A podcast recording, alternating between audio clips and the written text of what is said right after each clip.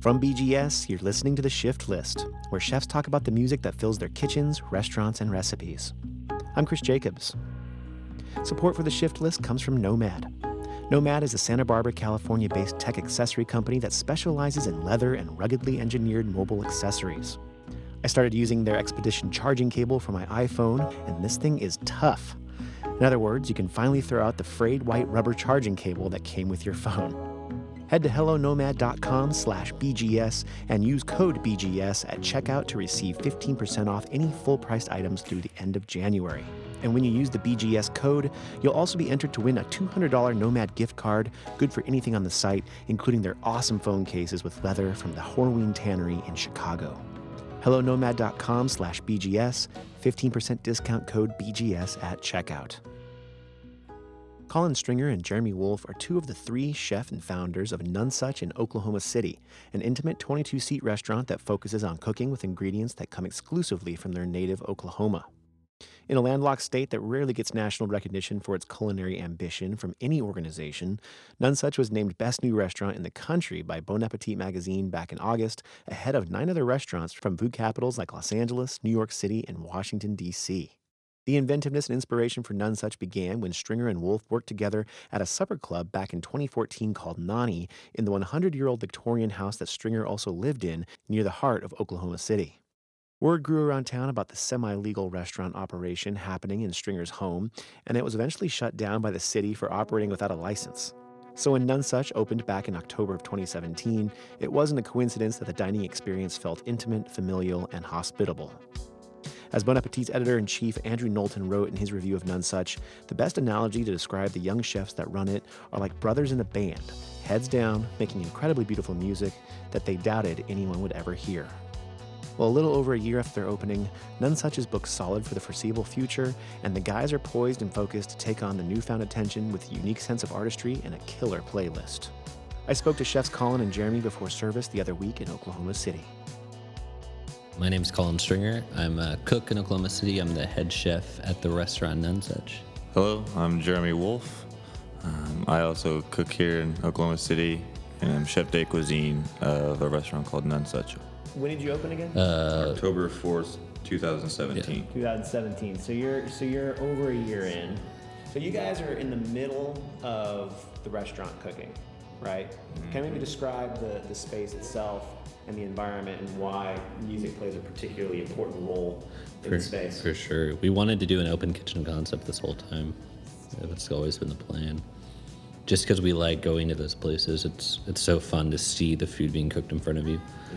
I think one thing that was really important to us from the beginning was that we really have to resonate like a pleasantness and a kindness to her, I guess.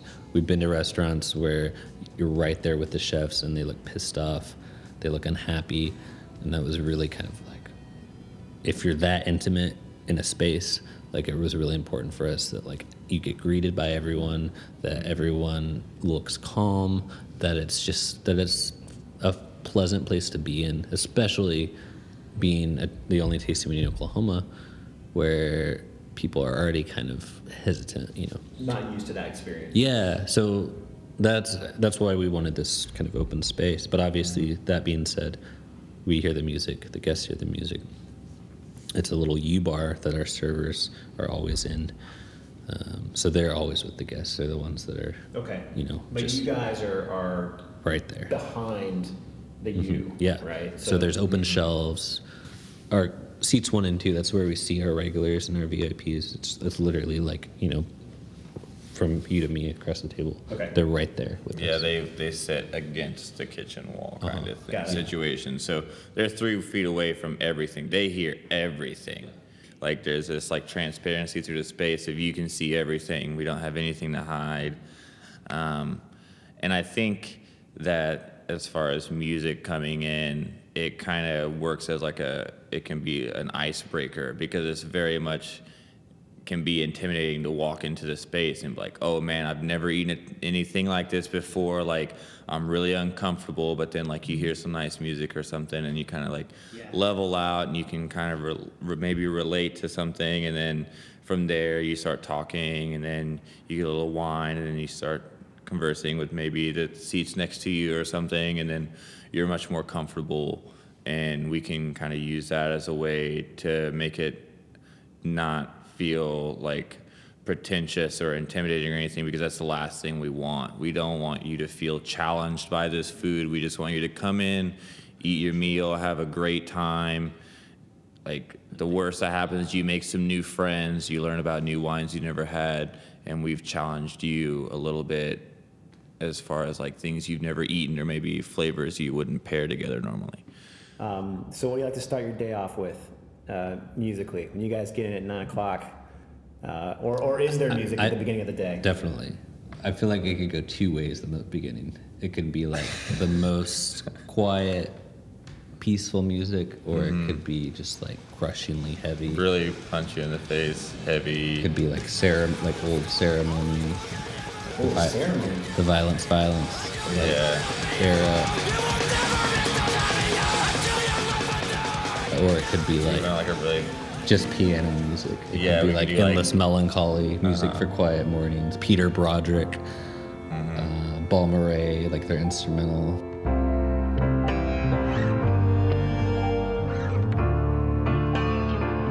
Yeah, we could do that. There's that um, Mike Dillon album, "Functioning Broke," Yeah, where it's it's just vibra. Yeah, it's like all vibraphone and crazy. It's just beautiful, like xylophone-ish type music. That's really awesome.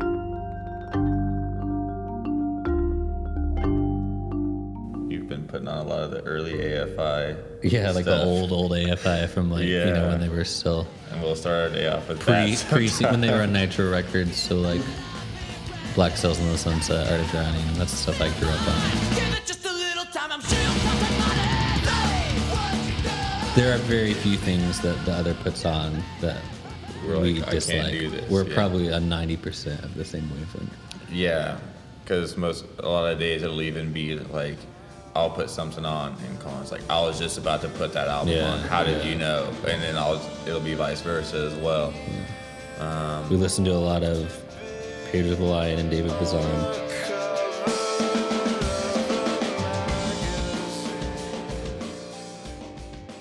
We both have cooked uh, in more casual restaurants. Uh, we were brought together by a supper club uh, by a mutual friend started called Nani. Um, we all quit our jobs and started cooking in a house.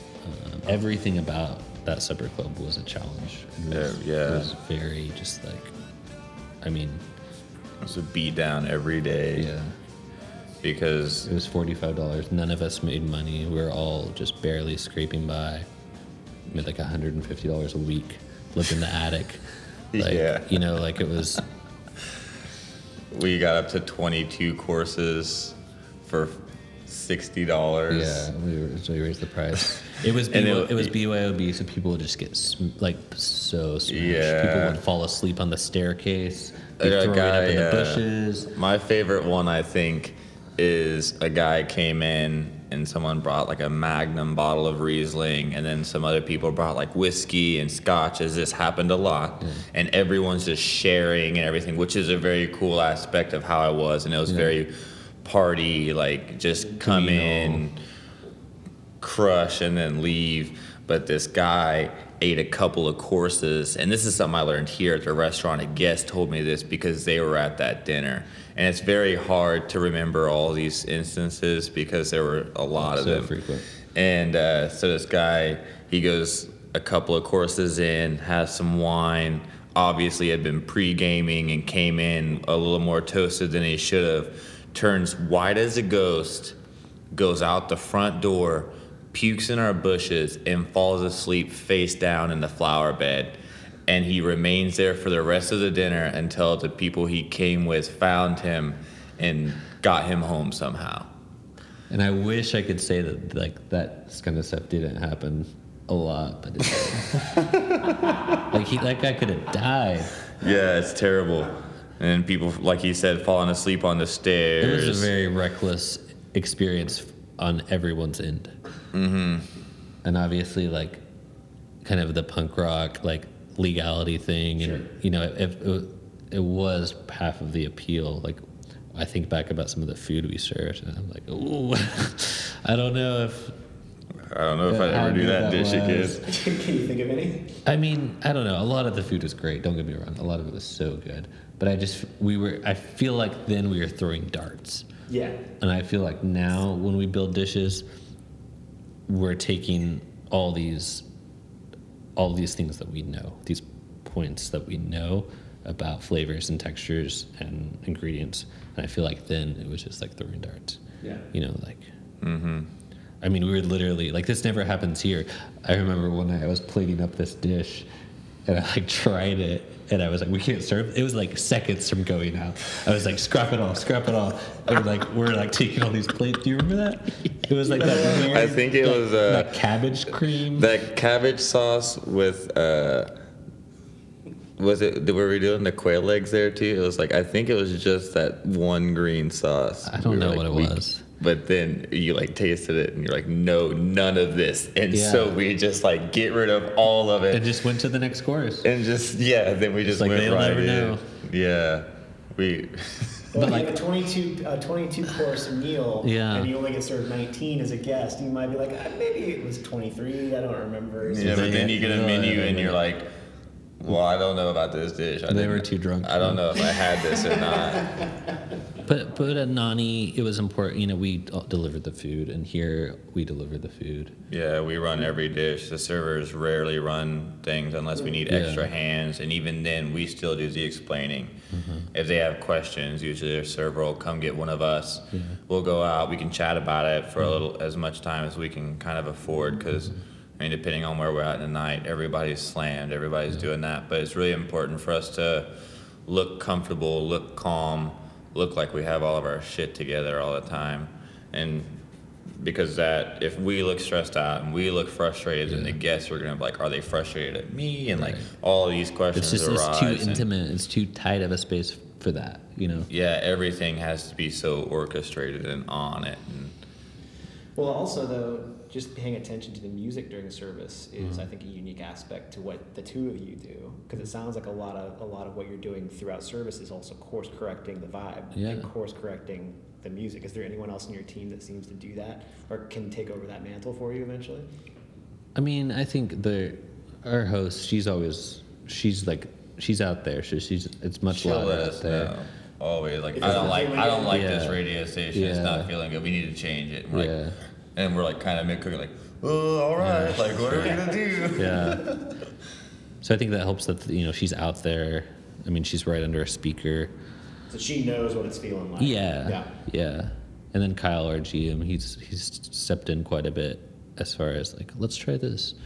What do you guys think about playing this? And we're always, I mean, Jeremy and I, we love, love, you know, being shown new music. And mm-hmm. so having, you know, we finally, a year in, could afford to bring a GM on. So it was once Kyle got here, it was like, okay, you know, And- show us what you like.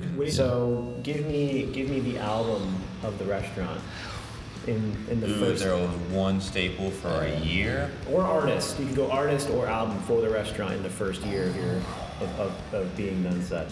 First think- year. One that I would to nominate is probably that You Can't Stay Here by Iron Chic. Yeah.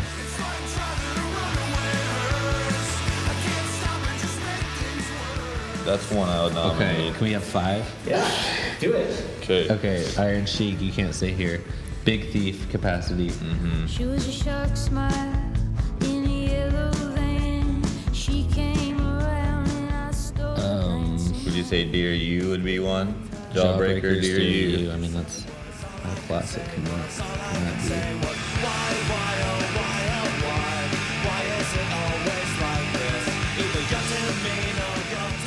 I mean, I feel like we listened to so much Grimes when we opened. That Yeah, Art Angel, Art Angel would probably have to be on there. Yeah, that because Paul would always ask for us to play really Art no Angel. other place I listen to Grimes.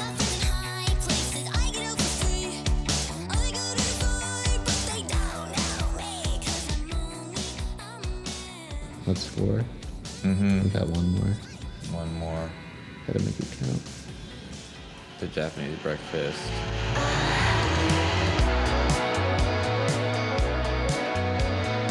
Yeah. That's it. Soft sound from Too another hot, too cold, really. Small sounds from another planet.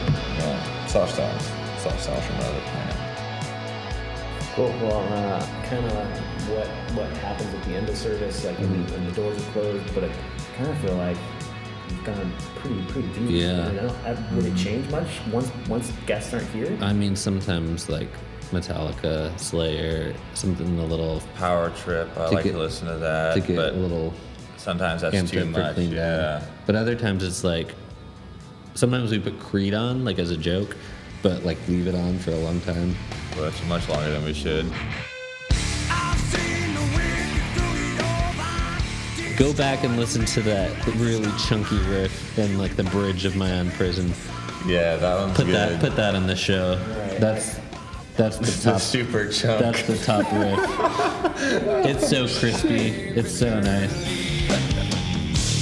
Should have been there on a Sunday morning, banging my head. Oh, I hate myself. Oh goodness. Um, well, la- wrap it up and, and tell me if there's anything pretentious you want to say about the relationship between music and food. Um,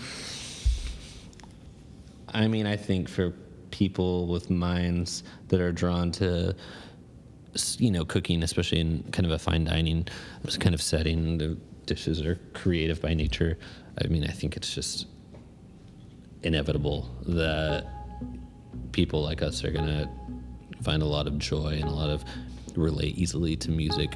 I just I, I don't see you know from people that we know who do this to the places that we've been to to eat at and work at. I just I don't see a separation of it. You know, I just it's it's inevitable. It's two very creative endeavors, and it's just it's so easy to um, kind of appreciate and love and just enjoy it. It kind of becomes you need it, you know. Um, my wife makes a joke that like you know I can't go any t- time without having music on. You know, it's like if I'm up in the morning brushing my teeth, it's like oh put something on. You know, like uh, I think that's probably the same for Jeremy. Like was just like no matter where we are, it's on. And but Yeah, great. dude, thank you so much for having us. Thanks for thanks thanks so for much. having me. It's a lot of fun. Thanks to Chef Jeremy Wolfe and Colin Stringer of Nonesuch in Oklahoma City. Head to nonesuchokc.com for reservations, but be prepared to book your spot a few months in advance. You could also head over to thebluegrasssituation.com for a link to their shift list, including all the music you heard on this episode and more. If you like this episode, please give us a five star review and tell your friends to subscribe. We're available on Apple Podcasts, Spotify, Stitcher, all of the places for podcasts. The Shift List is produced by me, Chris Jacobs, based on an article by the same name created by Nevin Martell, originally published over at BGS.com. Our executive producer is Amy Reitnauer, with help as always from the entire BGS team, including associate editor Justin Hiltner, managing editor Craig Shelburne, marketing guru Joseph Klingel, and all the amazing writers and contributors that make BGS the best source for roots culture redefined. Theme music by Jamie Drake. Check her out at jamiedrakemusic.com. The Shift List is a part of the BGS Podcast Network. Be sure to check out BGS's ever growing collection of podcasts up right now at thebluegrasssituation.com. I'm Chris Jacobs. Thanks for listening.